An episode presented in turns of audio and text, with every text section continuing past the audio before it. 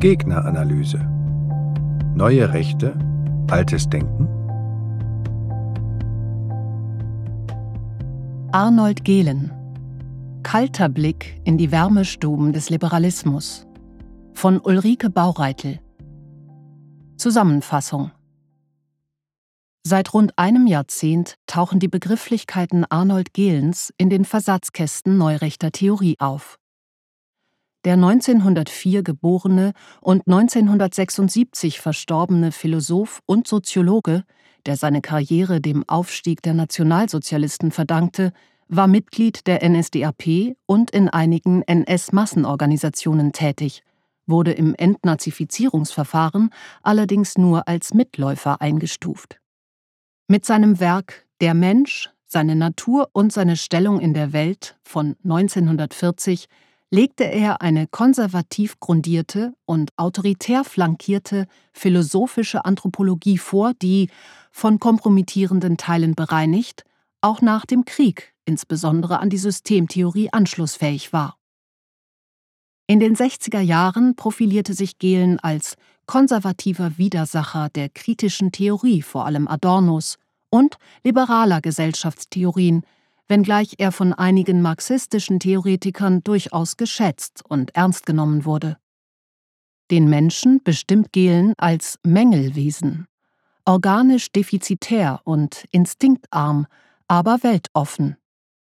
Seine spezifische Ausstattung und Formbarkeit erlaubt es ihm jedoch, sich zu sich selbst zu verhalten und sich reflexiv handelnd in die Welt einzubringen. Er ist, um zu überleben, also zur planenden Handlung gezwungen, weshalb er seinen angeborenen Antriebsüberschuss bändigen und kontrollieren muss. Hier kommen die Institutionen ins Spiel, derer der Mensch bedarf. Zuvörderst die Sprache, aber auch Gewohnheiten, Kulte und Rituale, die Technik, die die menschlichen Organmängel kompensieren, Religion, Familie und nicht zuletzt der Staat, entlasten ihn von einem ständig auf ihm liegenden Entscheidungsdruck.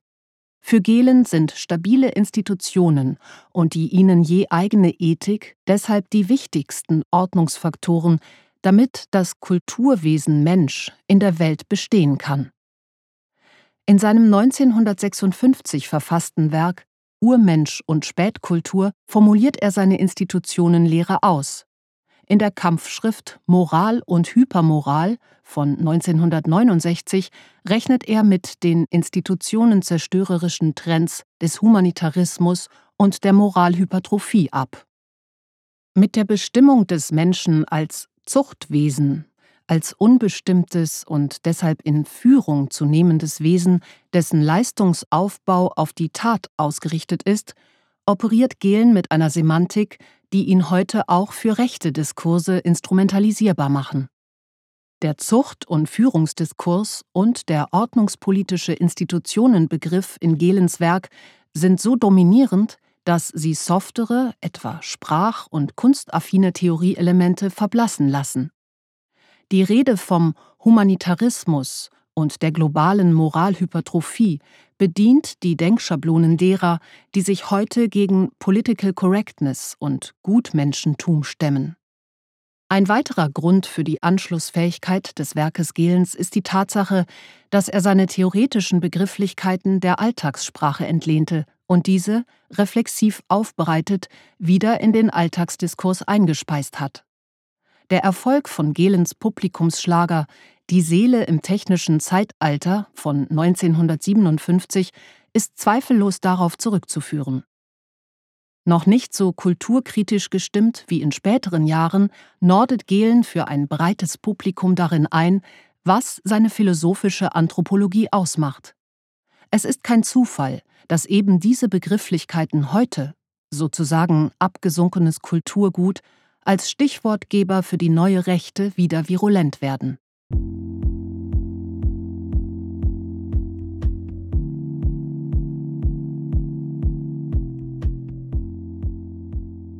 Neurechter Kutau Im Jahr 2000 erschien in der Edition Antaios eine Monographie über Arnold Gehlen mit dem Untertitel Vordenker eines neuen Realismus.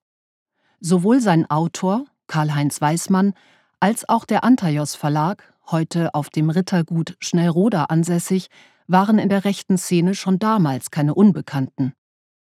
Der Historiker Weismann schreibt seit vielen Jahren für die Wochenzeitung Junge Freiheit, war mit Götz Kubitschek, der den Antaios Verlag führt, Mitbegründer des rechten Thinktanks Institut für Staatspolitik und arbeitete, bis sich die politischen Wege der beiden Stichwortgeber der neuen Rechten wieder ein Stück weit trennten, auch für Kubitscheks rechtsintellektuellen Zeitschrift Sezession. Das schmale Bändchen, daran lässt der Autor keinen Zweifel, ist eine Hommage an Gehlen. Eine Art Dank für die zahlreichen Anregungen, die der Verfasser von einem der bedeutendsten Denker des 20. Jahrhunderts erhalten hat. Was aber macht das Werk des 1976 verstorbenen Philosophen und Soziologen, der zusammen mit Max Scheler und Helmut Plessner zu den Begründern der philosophischen Anthropologie gehört, so attraktiv, dass er nicht nur die Bewunderung Weismanns, sondern auch die vieler anderer rechter Laudatoren auf sich zieht. Einerseits hatte Christian Graf von Krokow Gehlen einst mit dem Verdikt belegt, in seinem Werk eine, nein, die faschistische Theorie entworfen und vollendet zu haben, auf dem allerhöchsten Reflexionsniveau, das sie überhaupt zu erreichen vermag. Und der rechte Vordenker Armin Mohler adelte ihn als Meister des Konservatismus.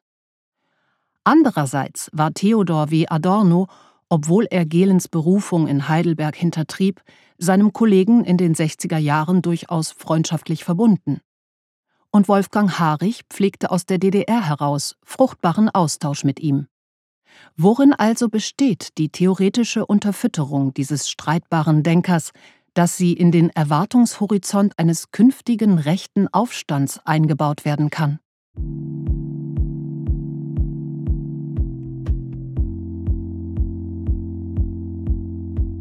Biografischer Hintergrund 1904 als Sohn des Leipziger Verlegers Max Gehlen und dessen Frau Margarete geboren, gehörte Gehlen einer Generation an, die als Jugendliche und junge Erwachsene in die Verwerfungen durch den Ersten Weltkrieg und den demokratischen Umbruch in der Weimarer Republik hineinwuchsen. Auch wenn der politische Wiedergänger Weismann ihn gerne in den politischen Umkreis der von Mohler kreierten konservativen Revolution eingemeinden würde, darf man sich Gehlen wohl eher als einen zunächst von einem Privatlehrer erzogenen, begabten Karrieristen vorstellen, der am eliteträchtigen Thomas-Gymnasium sein Abitur absolvierte und innerhalb von vier Jahren das Philosophiestudium mit der Promotion in Leipzig abschloss. Unter seinen Lehrern war der Biologe und Philosoph Hans Driesch, Pazifist und Demokrat, dem Gehlen seine Hinwendung zu einer materialistisch begründeten Auffassung des Menschen verdankte. 1933 wird für Gehlen zum Wendejahr. Er tritt in die NSDAP ein, wird Assistent des NS-Soziologen Hans Freyer und übernimmt nach diversen Vertretungen den Lehrstuhl von Hans Driesch, den die Nationalsozialisten aus dem Amt gedrängt hatten. Daneben ist Gehlen im Nationalsozialistischen Lehrerbund und im Nationalsozialistischen Dozentenbund tätig. Mit der Unterzeichnung des Bekenntnisses der Professoren zum nationalsozialistischen Staat und seiner Antrittsvorlesung Der Staat und die Philosophie erledigt er seinen Kotau vor dem NS-Regime. Belohnt wird er dafür mit dem Kant-Lehrstuhl in Königsberg und einer Professur in Wien. In diese Zeit fällt die Konzeption seines Hauptwerks, Der Mensch, das auch in den Theoriebestand der Wehrmachtspsychologie aufgenommen wird. Eine geplante Philosophie des Nationalsozialismus beendet er nicht. Auch nach dem Krieg verfolgt Gehlen seine Karriere, wenn auch nicht ganz bruchlos weiter. Nach der obligatorischen Amtsenthebung aller reichsdeutschen Professoren in Österreich orientiert er sich auf die Soziologie und findet in der französischen Besatzungszone an der neu gegründeten Verwaltungshochschule in Speyer Unterschlupf. Später folgt ein Soziologie-Lehrstuhl an der RWTH Aachen. Bedeutendere Professuren bleiben ihm vorenthalten, weil er einigen seiner einflussreichen Kollegen zu belastet erscheint. Im Entnazifizierungsverfahren wird er als Mitläufer eingestuft. Tatsächlich finden sich in seinem Werk keinerlei antisemitischen Ausfälle. Nicht richtig allerdings ist, wie Christian Thies behauptet, dass rassistische Anklänge in Gehlens Werk völlig fehlen. Den größten Einfluss entfaltet der scharfe Polemiker Gehlen in den 60er Jahren in seiner konservativ kulturpessimistisch grundierten Gegnerschaft zur Studentenbewegung.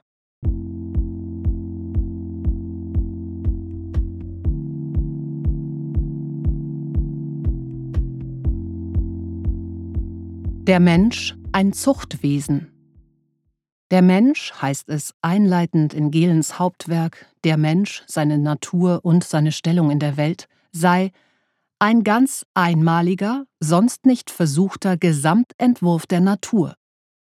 Damit grenzt er sich explizit von allen anthropologischen Stufenmodellen, insbesondere aber von Max Scheler ab, der dem Geist eine privilegierte, naturentzogene Position zuweist und damit den seit Descartes die Wissenschaften umtreibenden Geist-Leib-Dualismus verlängert. Von Scheler übernimmt Gehlen allerdings die Vorstellung, dass der Mensch nicht festgerückt sei wie ein Tier, sondern seiner Umwelt weltoffen begegne. Zwar handele es sich um ein schutzloses, bedürftiges und exponiertes Wesen mit hohen Existenzrisiken, doch dieses Mängelwesen sei durch seine Plastizität und seine spezifischen Anlagen und Gaben in der Lage, diese Defizite auszugleichen durch reflexive Handlung. Die Art, wie er sein Leben führt, ist sozial vermittelt und kommunikativ. Hatte Helmut Plessner den Menschen als von Natur aus künstlich gekennzeichnet, folgt ihm Gehlen in der Bestimmung als instinktreduziertes Kulturwesen, dessen Grundbestimmung es ist, zu handeln, um zu überleben. Die Welt, in der der Mensch lebt, ist eine zweite Natur, die er sich schafft. Aber in dieser Leistung wird er notwendig sein eigenes Thema und er ist so beschaffen, dass er immerfort an sich selbst Aufgaben findet, deren Lösung zugleich ein Fortschritt in der Welt ist. Gielens Handlungsbegriff ist aktivistisch, was ihn für die rechte Tatrhetorik instrumentalisierbar macht. Gleichzeitig ist er aber auch auf menschliche Selbsttätigkeit und Selbstverwirklichung ausgerichtet, das dürfte auch marxistische Denker wie Wolfgang Harich auf Gehlens Theorie aufmerksam gemacht haben. In seiner Umwelt ist dieser organisch unspezialisierte und weltoffene Mensch, so Gehlen weiter, indessen einer immensen Reizüberflutung ausgesetzt, die er bewältigen muss.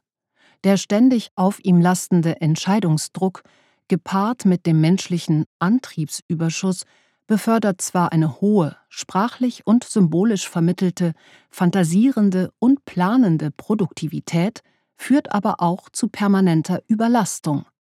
In seiner späteren intellektuellen Kritik, Mundwerksburschen nennt er die Intellektuellen, wird Gehlen das den chronischen Alarmzustand nennen.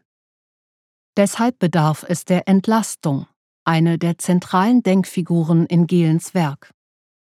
Abgesehen von der Sprache und ihrer Abstraktionsfähigkeit, durch die der Mensch in Distanz zu einer konkreten Situation tritt, entbinden ihn kleine und große Entlastungsinstanzen von der Zumutung, auf alle Reize originär oder selbsttätig reagieren zu müssen.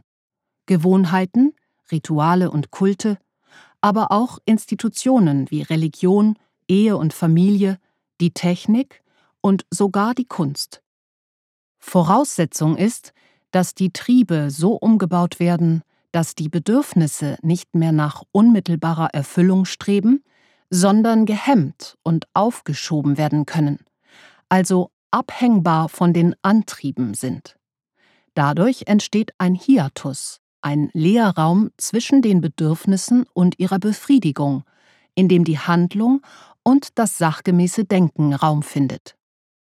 Die Umformung von Antrieben in Dauerinteressen, asketische, sehr künstlich gezüchtete Verzichtsakte müssen dem Menschen zum Bedürfnis werden. Die von Gehlen dekretierte Zuchtbedürftigkeit des Menschen gehört zu den kompromittierenden Teilen seines Hauptwerkes, und er hat diese Terminologie auch in der 1950 neu bearbeiteten und gekürzten Fassung nicht getilgt. Zitat Das Auskristallisieren der Antriebe ist ihr sich fasslich werden, ihre Entstehung zu wirklichen Kräften des Innern. Damit werden sie zugleich der Stellungnahme ausgesetzt und Material der Zucht, der Erziehung und Selbstzucht. Und unmissverständlich an anderer Stelle heißt es, der Mensch ist ein Zuchtwesen, seine Physis, auch als Geschlechtswesen, wird ihm zur Aufgabe.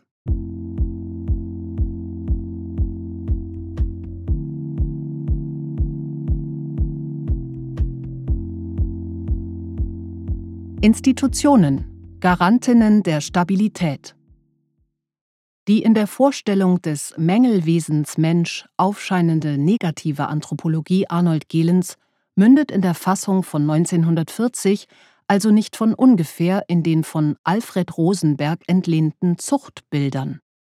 Selbst wenn man den zeitgenössischen Kontext berücksichtigt und den Begriff heute vielleicht eher mit Selbsterziehung übersetzen würde, ist das autoritäre Moment unübersehbar. Gehlen geht es um einen handlungsleitenden Führungsimperativ. Ein selbstbewusster Wille ist in dieser Kultur der Zucht nicht mehr vorgesehen, er übernimmt das Wollen die Führung. Zitat Der Mensch ist wesentlich wollend. Er muss sich in Führung nehmen, die Leistung ihm Motiv werden.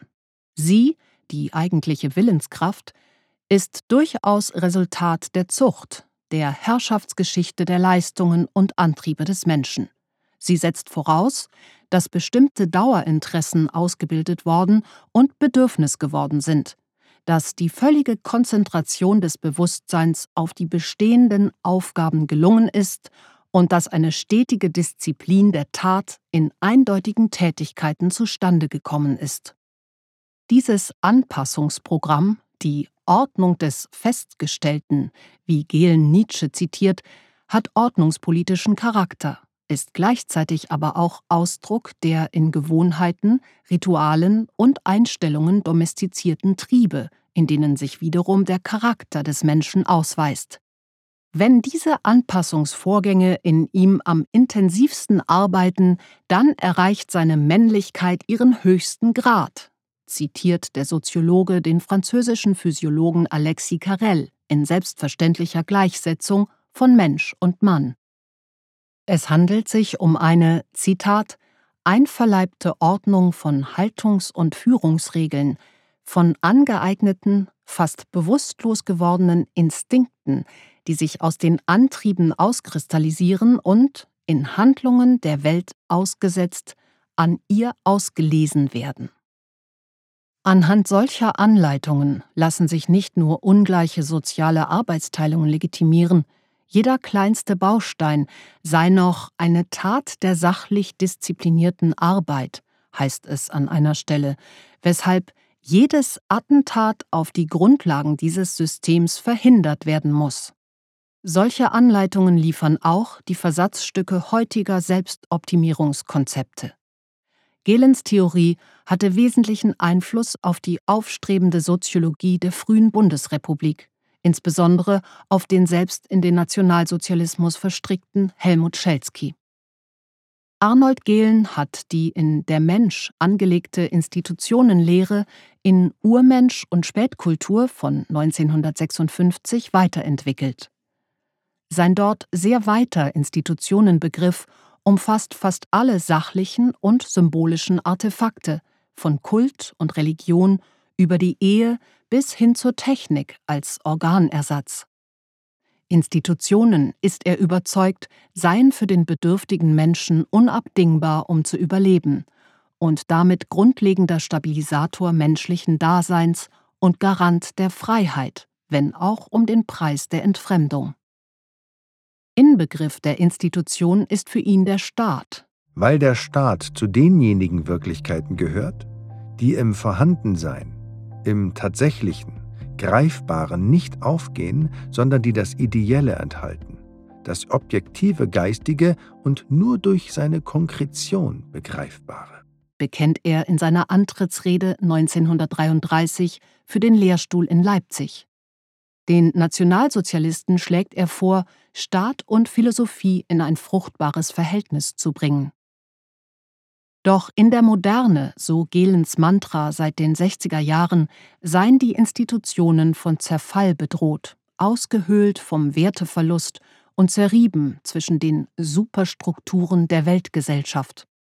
Sie hätten die ihnen jeweils inhärente Ethik, etwa die des Militärs, aufgegeben zugunsten nicht entlastender Ordnungskräfte. In kritischen Kulturepochen wie dem Spätkapitalismus, Epochen der gesellschaftlichen Kristallisation, wie Gehlen es nennt, bildeten sich wertentleerte, zweckhafte Anpassungsprofile und Verhaltensweisen aus, Schnittpunktexistenzen und Funktionsträger übernehmen das Regiment.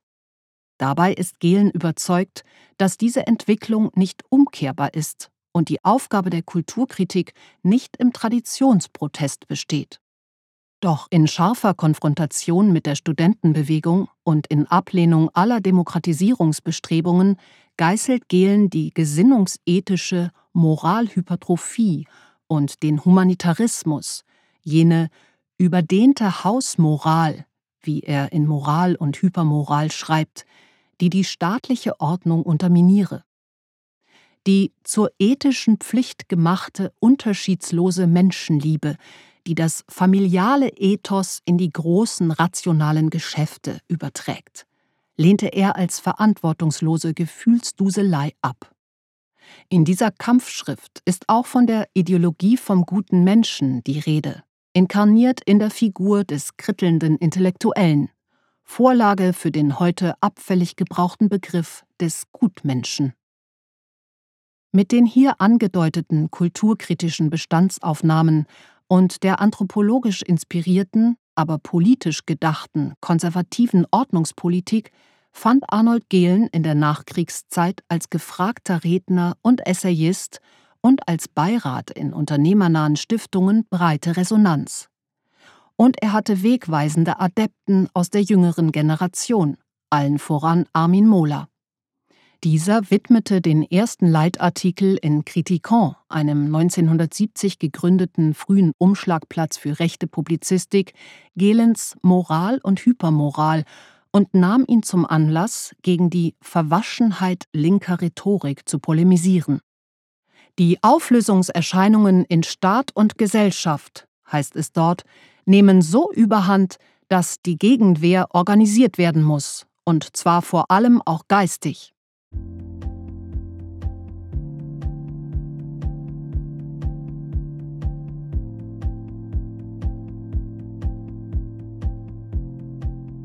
Rechte Rezeption Anti-Rousseau für die Gegnerbekämpfung in dieser Form der geistigen Gegenwehr nehmen auch Mohlers ideologische Nachfahren die Wegmarke Gehlen in Besitz. Wenig verwunderlich ist es Karl-Heinz Weismann, der seine dünne Gehlen-Hommage ab 2004 im rechten Publizistiklager einem geneigten Publikum andient. Unter dem Stichwort Die heroische Existenz des Geistigen legt er im Januar 2004 der Leserschaft der Jungen Freiheit die Wiederentdeckung Gehlens ans Herz. In einem Gastbeitrag für die Sezession fährt er Gehlen auf, um ihn als Gegner eines nun globalen Humanitarismus in Stellung zu bringen. Das Buch der Wahl ist Moral und Hypermoral, auf das in der Folgezeit auch andere Autoren Bezug nehmen, wobei Weismann zumindest in der jungen Freiheit gleich eine umfassende Einführung in Gehlens Werk mitliefert. Das Leben des Soziologen ist dem Autor Beleg dafür, dass es auch eine heroische Existenz im Geistigen geben kann. Die Sezession wiederum nutzt Weismann bis 2011 als Plattform, um Restbestände seiner Gehlen-Monographie aufzubereiten. Auch Götz Kubitschek zelebriert im entsprechenden Schwerpunktheft der Sezession sein Gehlen-Erlebnis. Es ist erhebend, seine Gedanken zu begreifen. Mit Gehlen hebt er seinen neuen Gewährsmann aufs Schild, habe die politische Rechte jenen Anti-Rousseau, den sie für ihre Gegnerbekämpfung eigentlich so dringend benötigt. Er rühmt die Institutionenlehre Gehlens, die dem Menschen abspreche, in jeder Situation sachgerecht zu handeln und deshalb eine Außenstabilisierung im Sinne der institutionellen Organisationen erfahren müsse. Was hier aufgeworfen wird, sind die Fragen der Grenzen der Freiheit des Einzelnen vor den Ansprüchen des Ganzen, nach Erziehungsmodellen, Hierarchien, Verboten, nach der Disziplinarmacht und der Gefahr der Erstarrung. Den Institutionen allerdings wohne bereits die Tendenz zu ihrem Verfall inne, weshalb eine rein konservative Kulturkritik ins Leere gehe. Und Kubitschek zitiert den immer wieder aufgerufenen Passus aus Moral und Hypermoral über den Staat. Seit der Antike bezeichnet das Wort ein Gebilde, dessen Sinn letzten Endes nur als rational organisierte Selbsterhaltung eines geschichtlich irgendwie zusammengekommenen Zusammenhangs von Territorium und Bevölkerung bestimmt werden kann. Es ist die bedeutendste geschichtliche Leistung einer Nation, sich überhaupt als eine so verfasste geschichtliche Einheit zu halten. Und den Deutschen ist es nicht geglückt. Damit sind die Markierungspunkte gesteckt, an denen entlang sich die künftige rechte Gelenrezeption entlanghangelt. Antiliberaler Affekt, Anti-Individualismus, autoritär disziplinierende Außenleitung, Leistungsethos und das Primat der Nation unter Ablehnung aller Superstrukturen. Gefeiert wird Gehlen aber auch als Theoretiker der Kälte, dessen Blick unbestechlich die Wärmestuben des Liberalismus samt ihrer Moralhypertrophie entlarvt. Ab 2010 ist Gehlen im rechten Diskurs offenbar so weit verankert, dass er nunmehr als publizistischer Stichwortgeber in Dienst genommen werden kann, gleichgültig, ob es um die Zukunft Deutschlands, Einwanderungspolitik, das Militär oder sogar Genderfragen und Kopftuchmädchen geht. Zusammen mit dem österreichischen Identitären Martin Lichtmess und mit Erik Lehnert, Geschäftsführer des Instituts für Staatspolitik, puzzelt sich diese recht elitär und elaboriert auftretende Gelengemeinde einen Theoriebaukasten zusammen, der sie einerseits anschlussfähig macht an die Mainstream-Diskurse mittels eklektizistischer Lesarten gleichzeitig aber auch das liberale Lager provoziert. Mit der Aufnahme Arnold Gehlens in das von Lehnert und Weismann herausgegebene Staatspolitische Handbuch hiefen die neurechten Ideologen den konservativen Denker endgültig in ihren Olymp. Auch einzelne Vertreter der AfD entdecken Arnold Gehlen für sich. Mark Jongen, Philosoph und ehemaliger Assistent von Peter Sloterdijk in Karlsruhe und seit 2017 Bundestagsabgeordneter der AfD, bringt Gehlen ins Spiel, wenn er gegen das 68er verseuchte Deutschland interveniert, die Asyl- und Ausländerpolitik der Merkel-Regierung geißelt und Gehlens Extremismus der Ordnung als Waffe gegen die gesellschaftliche Destabilisierung gezückt sehen will. Es darf allerdings bezweifelt werden, dass ein Fanatiker der Ordnung, wie es Arnold Gehlen tatsächlich war, sich gerne hätte von Leuten einverleiben lassen, die selbst nichts anderes im Sinn haben, als zu destabilisieren, gleichgültig, ob er mit dem liberalen Grundkonsens der bestehenden Ordnung einverstanden war.